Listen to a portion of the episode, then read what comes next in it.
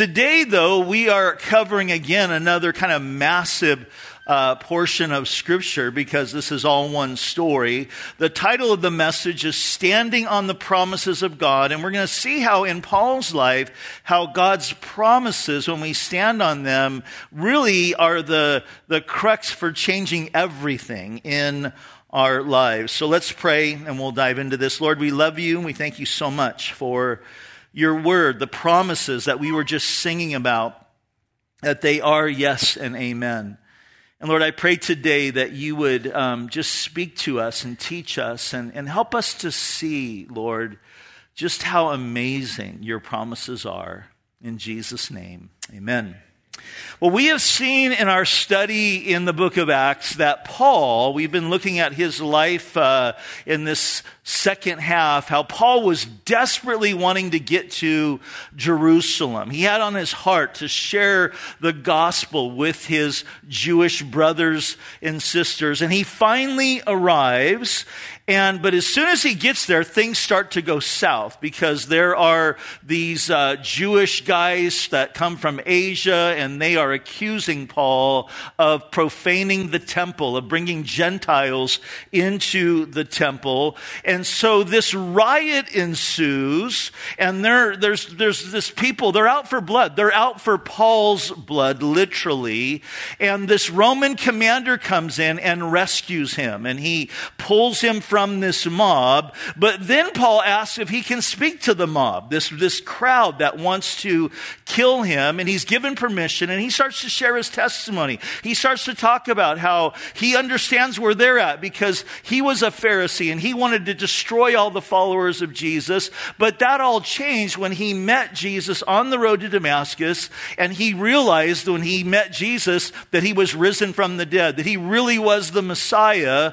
And these people are listening to him. They're like mesmerized. These people that just wanted to kill Paul, they're mesmerized by his story until he says, and Jesus has chosen me to go and preach the gospel to the Gentiles.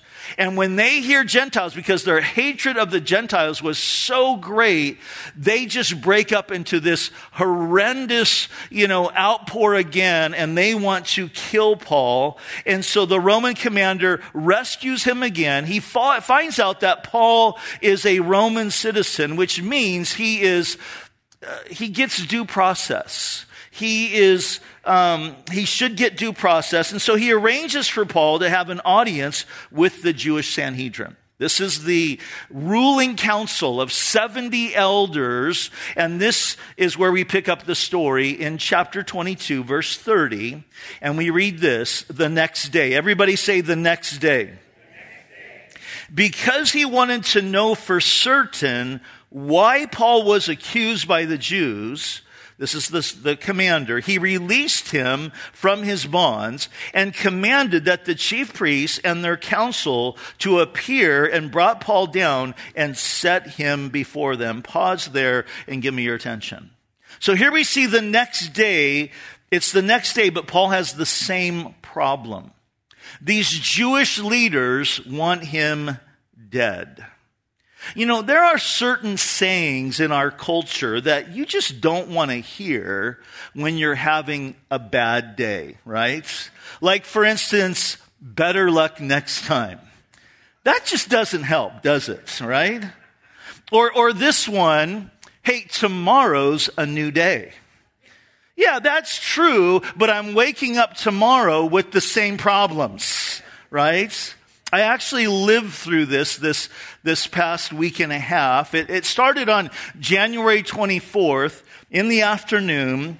We discovered that our water heater the, had broke, that the pilot light went out. I couldn't get it relit. We have no hot water and my wife's sister is coming for a visit on Saturday. So I have to get this thing fix. Now, I have one of those waters that on the gas control valve on the front, it has these lights. If it's flashing blue, that means everything's great.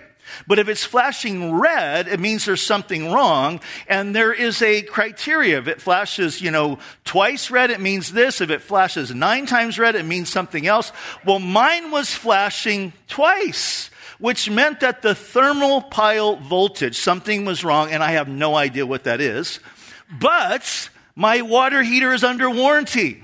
So I call Rheem, and I just have to say, they have horrible customer service. I wait on hold for 30 minutes, and they have lousy music, okay? Finally, somebody answers and they're like, oh, you need to talk to somebody in this department. So they transfer me and I wait another 25 minutes on hold, more lousy music. And so 55 minutes have gone by.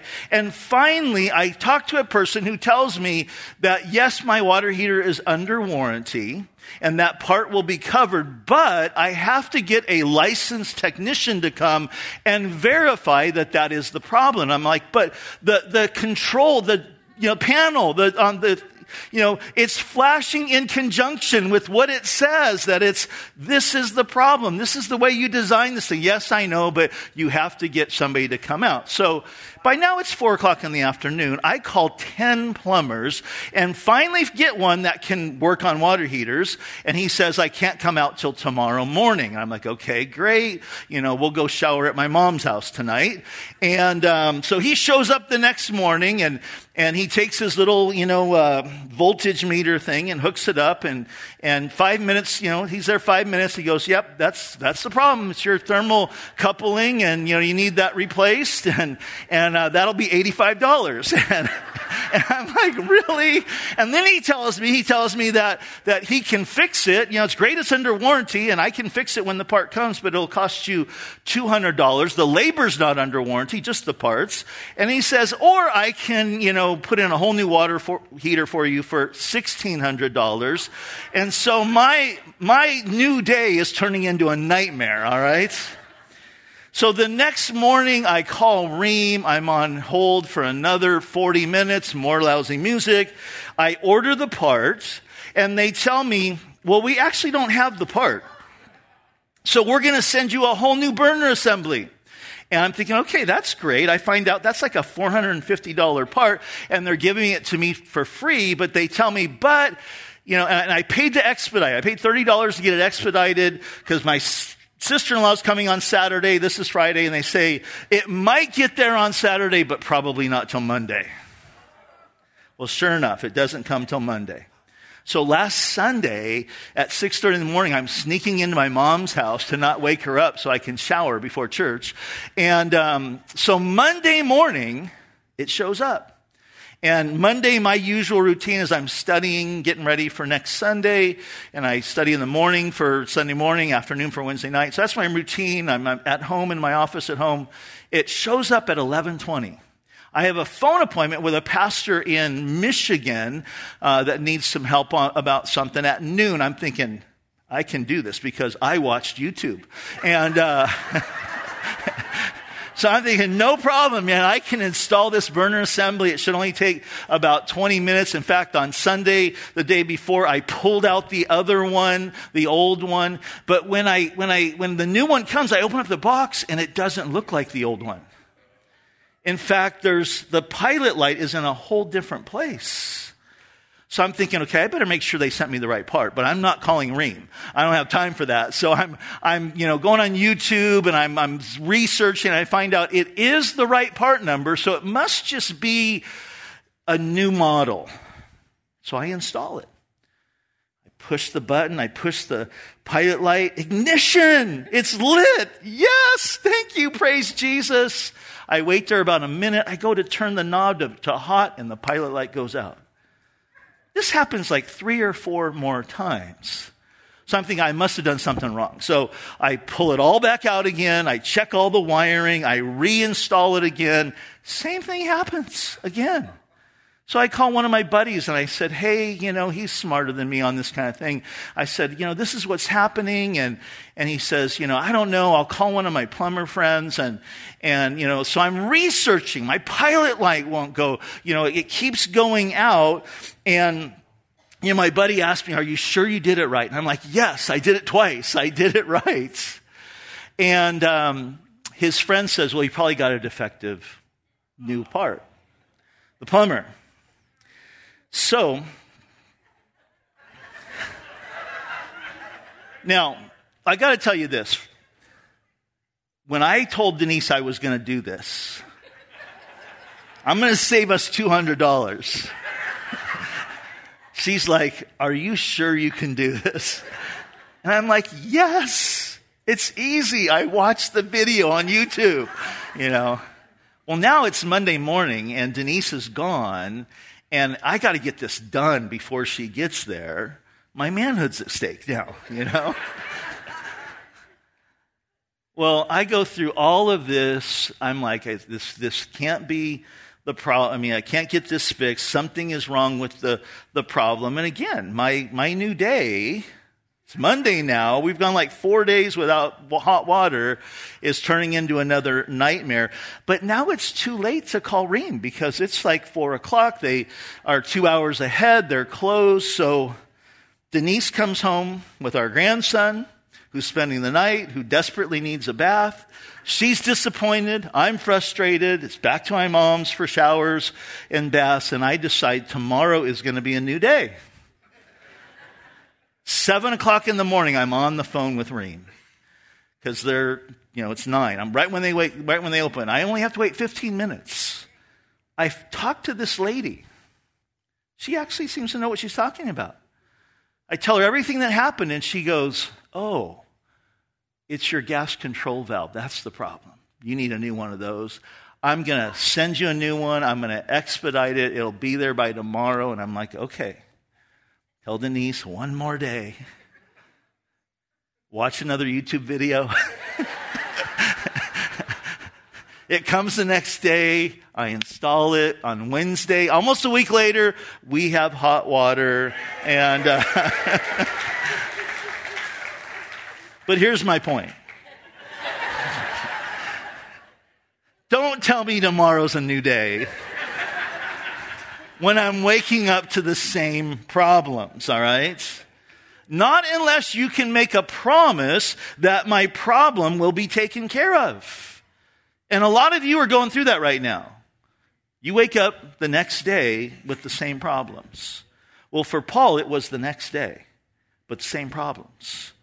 He's got a group of Jewish people that want to kill him. And now he's before the Sanhedrin that, that actually have the power to make that happen because this ruling group of 70 elders have been given the power by Rome to sentence somebody to death if they have profaned the temple or profaned their religion. And that is the accusation against Paul. And catch this. Remember in Acts chapter 7, Paul was actually a part of this group.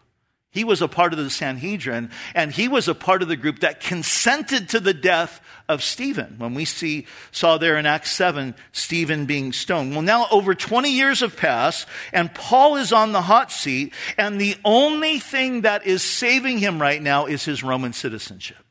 That he has told this commander that he's a Roman citizen because he was born in Tarsus, which is in the province of uh, Cilicia, which made him a Roman citizen by birth. And so this Roman commander is going to assure that Paul gets a fair trial. But in the midst of this whole ordeal, things are going from bad to worst. But we'll see in our text today that Jesus is going to make a promise to Paul. And it's this promise that Jesus makes that changes everything. It's a promise that is going to carry Paul all the way to Rome. It's going to carry him through this whole court, all these court hearings. It's going to carry him through death threats. It's going to carry him through a shipwreck and a snake bite. But because of this promise, and this is what I want you to catch, Paul is going to move with confidence and hope through the remainder of the book of Acts. This is a moment that changes everything, and we're going to keep pointing back to it as we go through Paul's story. And so the application for us today is this Jesus makes promises to us that are meant to carry us through any difficulty that we might face. And so these are the four things we're going to see today as we look at Paul's story is number 1, God's promises are greater than the schemes of the enemy. Number two, when we are standing on the promises of God, God will make a way where there is no way. Number three, when we're standing on the promises of God, we can fulfill our mission and purpose with confidence. But then we're going to see at the very end of this how when we're standing on the promises of God, there can actually be a delay in the promises coming to fulfillment. So let's pick it up, chapter 23, verse 1. Paul is before the Sanhedrin. It says, Then Paul, looking earnestly at the council, said, Men and brethren, I have lived in all good conscience before God until this day. Now, this is really interesting that Paul would make this statement. I've lived in all good conscience because Paul, when he was a Pharisee, wanted to persecute the followers of Jesus, the followers, they called it, of the way. And he even had Christians not only arrested, but sentenced to death. So, so how could Paul make that statement? I've lived before God with a pure conscience.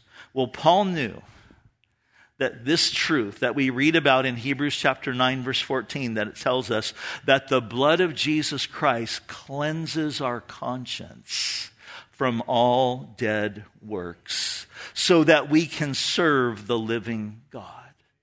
And Paul knew that no matter what he had done, he had been cleansed. He had been made new by Jesus, that his conscience had been cleansed by the blood of Jesus Christ. And now he was trying to live for Jesus and follow Jesus with all of his heart. And it's beautiful, isn't it, to know that our conscience has been made clean by the blood of Jesus Christ. It doesn't mean we don't sin anymore, but the Bible also says that the blood of Jesus Christ cleanses us when we sin. That if we confess our sin, He's faithful and just to forgive us of our sin and to cleanse us from all unrighteousness. In fact, remember, we're going to have communion today. Remember the cross? Remember at the cross when Jesus was hanging on the cross that the, the two thieves on both sides of him, because it was the Sabbath, they wanted to speed up the process, the, the dying process. So they broke the legs of the, those two thieves. Because what happens on the cross is you die of suffocation and you push yourself up to get a breath, and then you finally come to a place where you just can't push up anymore. Well, they, you break the legs, and that speeds up the whole process because you can't push, so you end up dying of suffocation. They come to Jesus, and they're going to break his legs, but his leg, he's already dead. He's already been passed. So they don't break his legs, which fulfills the prophecy of Isaiah. Isaiah said, Not a bone of his would be broken. Why is that significant? This is symbolic because we know that blood is produced in the bone marrow of the body. So by not having his bones, any of his bones broken, it's symbolic way of, of, God speaking to us that there would always be a perpetual flow of blood available to cleanse us from our sins. So Paul says, I've lived before God with a pure conscience. Well, the high priest doesn't like that answer. Look at verse 2. And the high priest Ananias commanded those who stood by him to strike him on the mouth. And then Paul said to him, God will strike you, you whitewashed wall. For you sit to judge me according to the law, and you command me to be struck contrary to the law. I mean, you're not, you're, how can you, you're not following the law right now. So he calls him a whitewashed wall. A whitewashed wall was a tombstone a grave marker. Jesus said the same thing about the religious leaders. He said, You guys are whitewashed tombs, but you're full of dead men's bones. And he said, In other words, you look great on the outside, but you're dead on the inside. You go to a cemetery today and you walk around the cemetery and you see there in the ground all these grave markers, and some of them are, are made of beautiful stone, others of marble, beautiful on the outside, but underneath is something that is dead. So, in essence, what Paul was saying is, you're being a hypocrite right now. And verse 4 says, And those who stood by said, Do you revile God's high priest? And then Paul said, Well, I did not know, brethren, that he was the high priest, for it is written, You shall not speak evil of the ruler of your people. Paul's like, Well, he's not acting like the high priest. You know, I didn't know it was the high priest. Now, here's what's interesting when Jesus was alive, he told his disciples to not be afraid when they would go before uh, rulers and, and, and you know, be on trial because he, he told them two things. He says, I want you to be wise as serpents and harmless as doves.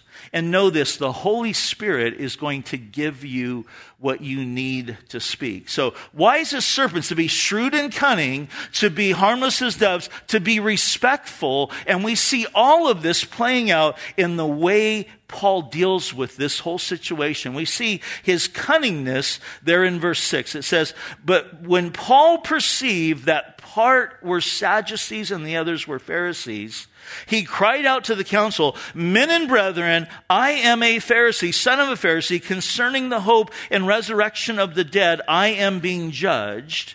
And when he had said this, a dissension arose between the Pharisees and the Sadducees, and the assembly was divided. For the Sadducees say that there is no resurrection, no angel or spirit, but the Pharisees confess both. So the Sanhedrin, picture this, they're divided theologically. The Sadducees don't believe in miracles. They don't believe in angels. They don't believe in the resurrection. That's why they are sad, you see, um, is they don't believe in any of those things. The Pharisees, on the other hand, believe in all of them. They believe that, that, you know, there is a resurrection. And so Paul says, I believe in the hope of the resurrection. And suddenly this group is in an uproar again. And it's not like the Pharisees really liked Paul. They saw him as, as someone who deserted from their ranks to follow Jesus. But they're not about to concede to the Sadducees theologically. We pick it up in verse 9. So then there arose a loud outcry, and the scribes uh, and the, uh, the Pharisees' party arose and protested, saying, We find no evil in this man, but if a spirit or an angel has spoken him, let us not fight against God. Now, when those there arose a great dissension, the commander, fearing lest Paul might be pulled to pieces by them, this is the like all the pastors, okay, this is the ruling group, right? They're acting like maniacs, commanded the soldiers to go down and take him by force from among them and bring him into the barracks. Here's our key verse. Verse 11. But the following night the Lord stood by him, stood by Paul, and said, Be of good cheer. Other translations put it, Take courage, Paul. Take courage. Why would the Lord say that to Paul? Probably because he was discouraged. We see in the Bible where God shows up in a situation and says, Don't be afraid. And he says that because everybody's freaking out. He says to Paul, Take courage. Because Paul was probably discouraged. Paul's probably beating himself up right now. He's in the barracks. He's been wanting to, to preach to the, the Jewish people there in Jerusalem, and he gets his chance. He's probably thinking, Why did I have to bring up the Gentiles? He's probably beating himself. Why, why did I call the high priest a whitewashed tomb? Why did I do that? And then Jesus shows up. Be of good cheer. Take courage. Paul, don't be discouraged. For notice what he says. For as you have testified for me in Jerusalem. Do you catch that?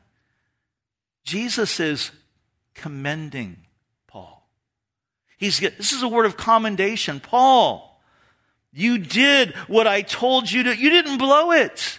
You did what I wanted you to do. You testified for me in Jerusalem. Jesus isn't joining Paul in his why questions. He's not like, yeah, Paul, why did you have to bring up the Gentiles? Why did you call the high priest a whitewashed wall? Jesus doesn't do any of that. He's saying, Paul, you did your job. You testified of me. I'm proud of you. And guys, listen, we must learn the difference between the conviction of the Holy Spirit and the condemnation of the enemy. Because the Bible says that there is therefore now no condemnation for those who are in Christ Jesus. In other words, Jesus isn't accusing you. That's Satan's job. He's called the accuser of the brethren. That's what he does. And the voice of condemnation is always that voice that seeks to push you away from God, to say things like, You blew it too bad this time. God's never going to forgive you. Just give it up. He's never going to receive you back. That's the voice of the enemy, that voice of condemnation. But that voice of conviction is one where the Holy Spirit will say to us, Yeah, Rob, you blew it and you need to repent of that. You need to confess that. I want to forgive you and I want you to come back into fellowship and relationship with me. The voice of condemnation is always pushing you away, the voice of conviction is always pulling you near. Jesus doesn't condemn Paul here. He commends him. He says, For as you have testified for me in Jerusalem, Paul, you've done your job. And look at the next part. That commendation is followed by this promise. So you must also bear witness at Rome. Paul, be of good cheer, cheer. You're going to Rome. Now, Paul had this burning desire inside of him to go to Rome and preach the gospel. And Jesus is saying, Hey, you're going to Rome on an all expense paid trip by the Roman government. I've got you covered, Paul. You're going to go and testify of me. And this is the only assurance that Paul needs. His whole mindset changes. For the rest of the story, he is seen moving with an assurance and a confidence that, that Jesus said, I'm going to Rome. I'm going to make it to Rome. And I want you to listen, church. The Lord has made many, many promises to us who are his followers. In fact, Paul wrote about this in 2 Corinthians chapter 1 verse 20 where he said, "For every one of God's promises is yes in him." That means yes in Jesus, and the word yes means that it's certain. It means you can bank on it. It's like when God makes a promise, he's depositing his heart, his promise into your heart. And then when you're in a time of need, you can withdraw that. You can stand on that. He says, all the promises of God are yes in Jesus. Therefore, through him, we also say amen to the glory of God. And Paul is going to stand on this promise from Jesus that he is going to Rome and everything else is going to change from here on out. Now, we're going to quickly move through the rest of this part of Paul's story and see how th- this promise of Jesus gives Paul great confidence. And the first thing that we want to see, number one, our first point, is that the promises of God are greater than the schemes of the enemy. We'll pick it up in verse 12. And when it was day, some of the Jews banded together and bound themselves under an oath, saying that they would neither eat nor drink till they had killed Paul. Now, there were more than 40 who had formed this conspiracy, and they came to the chief priests and elders, so now they're in cahoots with the leaders, and said, We have bound ourselves under a great oath that we will eat nothing until we have killed Paul. Now you therefore, together with the council, suggest to the commander that he be brought down to you tomorrow as though you were going to make further inquiries concerning him, but we are ready to kill him before he comes near. So here's this plot. These 40 guys are lying in wait. They want to kill Paul, but watch what God does. Verse 16. So when Paul's sister's son, so this would be his nephew, heard of their ambush, he went and entered the barracks and told Paul. Now, we're not sure how this guy, this young guy heard about this. Maybe his dad was a part of the Sanhedrin and that's how he heard about it. We're not sure, but notice what it says, verse 17. Then Paul called one of the centurions to him and said, Take this young man to the commander, for he has something to tell him. So he took him and brought him to the commander and said, Paul the prisoner called me to him and asked me to bring this young man to you, that he has something to say to you. Then the commander took him by the hand and went aside and asked privately, What is it that you have to tell me? And he said, The Jews have agreed to ask that you bring Paul down to the council tomorrow as though they were going to more fully about him, but do not yield to them, for more than 40 of them lie in wait for him, men who have bound themselves by oath, and they will neither eat nor drink until they have killed him, and now they are ready, waiting for the promise from you. So the commander let the young man depart and commanded him, tell no one what you have, that you've revealed these things to me. Verse 23, and he called for two centurions saying, prepare 200 soldiers, 70 horsemen, and 200 spearmen to go to Caesarea at the third hour of the night and provide mounts to set Paul on and bring him safely to Felix the governor. Now this is amazing. This commander puts together an escort for a king.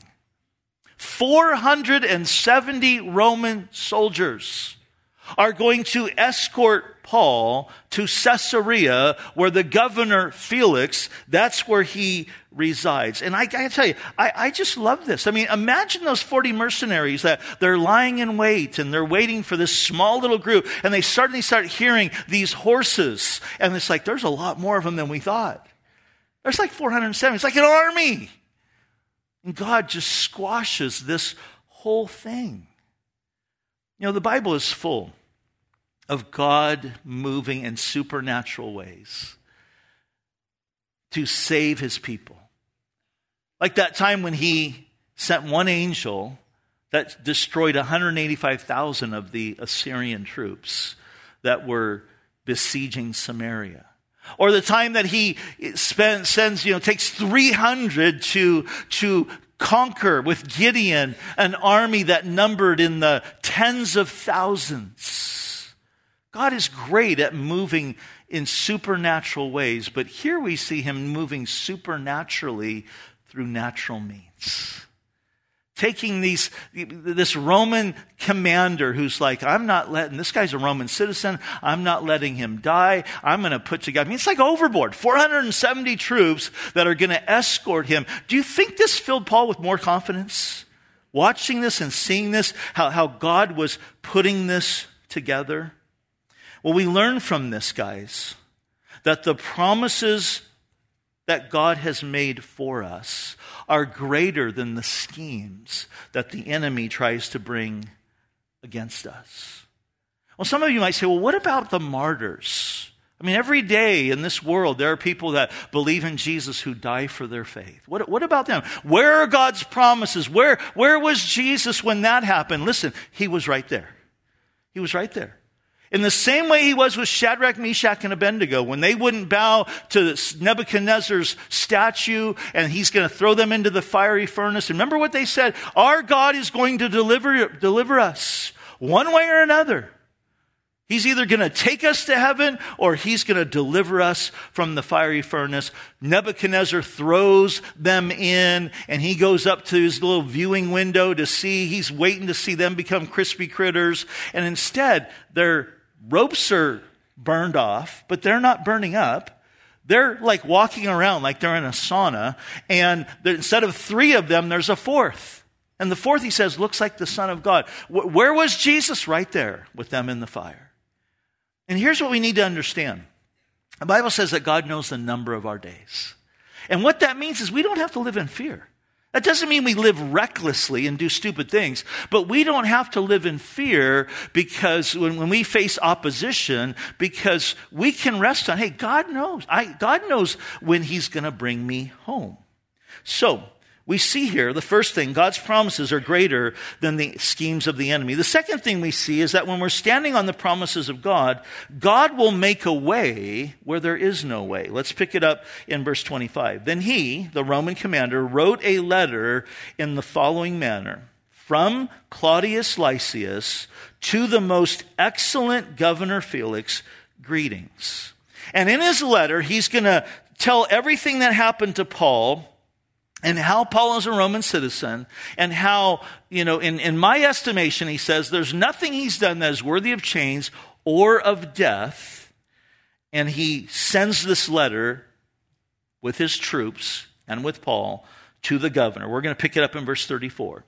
And when the governor had read it, he asked what province he was from. And when he understood that he was from Cilicia, he's talking to Paul here, he said, I will hear you when your accusers also have come. and he commanded him to be kept in Herod's praetorium. Now, this is amazing because if you've been to Israel with us, you know there in Caesarea, Herod built a palace. This is the, his praetorium, the palace, right on the beach. This is where Paul gets to stay. Like he's in the palace on the beach. You know, he's got this incredible view. And, and we see here that Paul's first step toward Rome is going to be an audience with the governor. And why is that significant? Well, if you've been with us, you know back in Acts chapter 9, the Lord told Paul, You are my chosen vessel to speak and testify of me to the Jews. We've seen Paul do that. To the Gentiles, we've seen Paul do that. And to kings and rulers. We haven't seen Paul do that yet. But this is the time.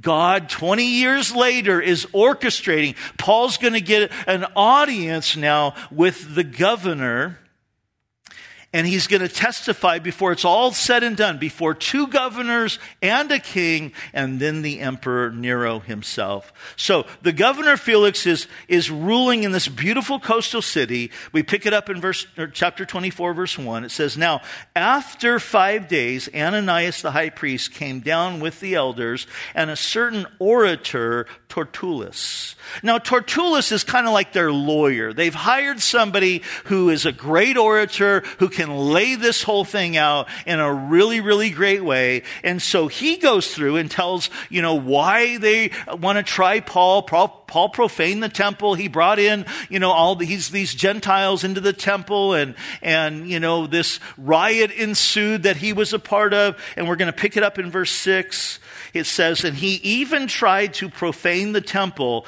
and we seized him and wanted to judge him according to our law. But the commander, Lysias, came by with a great violence and took him out of our hands, commanding his accusers to come to you. By examining him yourself, you may ascertain that all of these things of which we accuse him, and the Jews also assented, maintaining that these things were so. Now, Felix is going to give, this governor is going to give Paul an opportunity to respond. And here's our third point. When standing on the promises of God, we can fulfill our mission and purpose with confidence. And by now, Paul's probably remembering, oh, Jesus said I was going to speak to rulers. Here's my opportunity.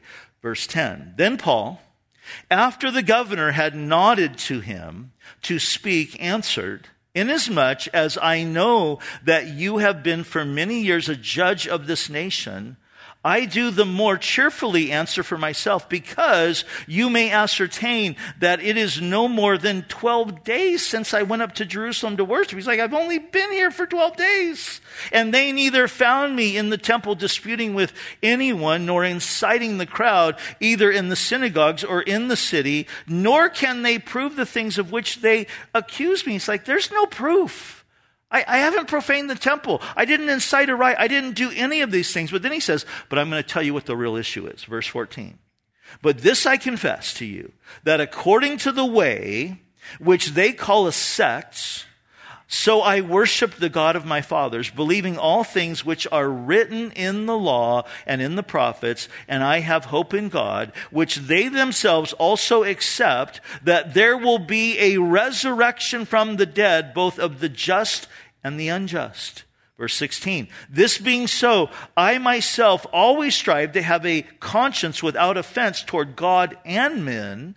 Now, after many years, I came up to bring alms and offerings to my nation, and in the midst of which some Jews from Asia found me purified in the temple, neither with a mob nor tumult, they ought to have been here before you to object if they had anything against me.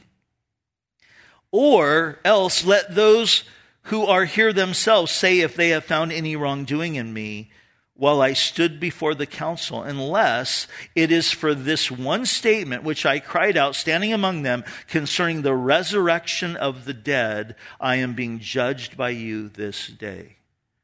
So here we see Paul standing on the promise that, that Jesus made him. Paul, just as you testified to me in Rome, you are going to test, should be in Jerusalem, you are going to testify for me in Rome.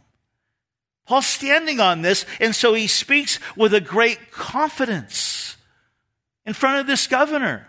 This is why I'm here. What happens next is fascinating. Look at verse 22. When Felix heard these things, having a more accurate knowledge of the way, so he's heard about Jesus. He adjourned the proceedings and said, When Lysias, the commander, comes down, I will make a decision on your case. So he commanded the centurion to keep Paul and to let him have liberty and told him not to forbid any of his friends to provide for him or visit him. So he's great, Paul's being, Paul's being shown great grace here. And after some days, when Felix came with his wife Drusilla, who was Jewish, he sent for Paul. So he wants a private meeting now with Paul and heard him concerning the faith in Christ. So Paul, he's getting the witness here to the governor. He's getting to talk to him about Jesus. Verse 25. Now, as he reasoned, Paul, speaking about righteousness, self-control, and the judgment to come, Felix was afraid. That means he was convicted. And answered, Go away for now, and when I have a convenient time, I will call for you. Meanwhile, he was also hoped that money would be given him by Paul that he might release him. So he's looking for a bribe. Therefore, he sent for him more often and conversed with him. How amazing is this? This governor is like, you know, hey, bring Paul in today. I want to talk to him some more. And so they're talking about Jesus. I mean, think of it. It'd be like Newsom calling me. Hey, can you come up? Let's talk. I want to hear about Jesus. How amazing would that be? That's what's happening here. This is what Paul is getting to do as he's getting to share. Now, here's the application for us in all of this. I cannot tell you what God is doing in your circumstances right now. And I don't know the future any more than you do, but I can tell you this God is doing something in your circumstances. If you are going through a dark time right now, as Paul was, if you are discouraged, as Paul was, if you are weary with struggle because of what you're going through, the message of these chapters is this. Stand on the promises of God and continue to trust in God and serve Him regardless of the circumstances because his promises are true and his purposes for you will be accomplished. So trust him. Trust him. Amen? Amen? But here's the thing we see number four. When we are standing on the promises of God, there will often be a delay in the promises coming to fulfillment. Look at verse 27 and we'll wrap this up. But after two years, Everybody say two years. Festus succeeded Felix, and, and Felix, wanting to do the Jews a favor, left Paul bound. For two years passed by. But note this God's delays are not God's denials.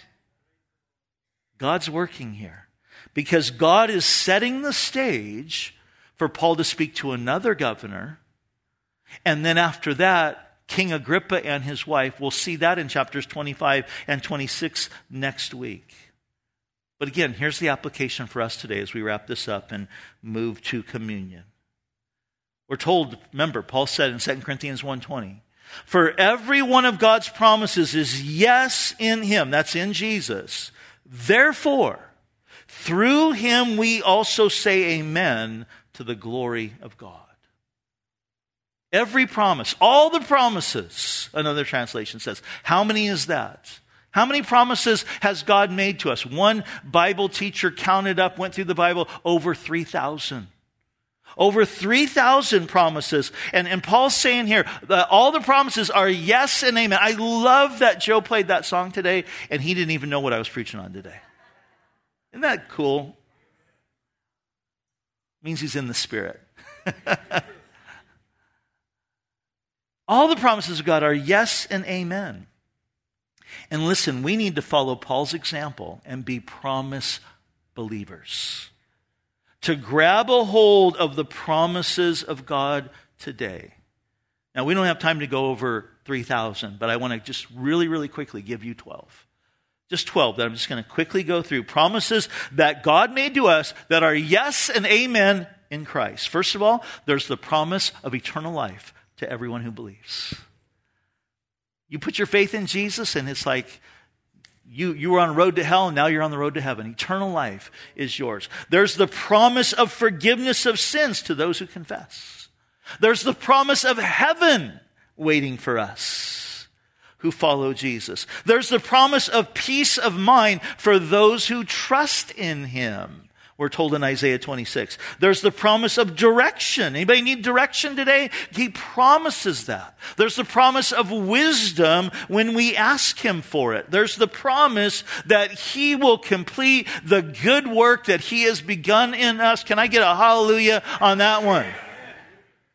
That work he's begun on you, he promises to complete it. He, there's a promise for a future and a hope. There's a promise that he will take care of, of our needs. There's the promise of his presence in deep waters. And there's the promise of his power in times of weakness. And there's the promise of his strength for those who wait on how do we know his promises can be trusted? Here's how Jesus left heaven, came to this earth so he could go to the cross. And he died on that cross to pay the price for our sins. And then he rose again. Three days later, he's alive. And he's sitting at the right hand of God the Father today in heaven. And that means that we can bank on these promises today. We have the promise that He's coming back, and we have the promise that the work He's begun in you, He's going to complete it.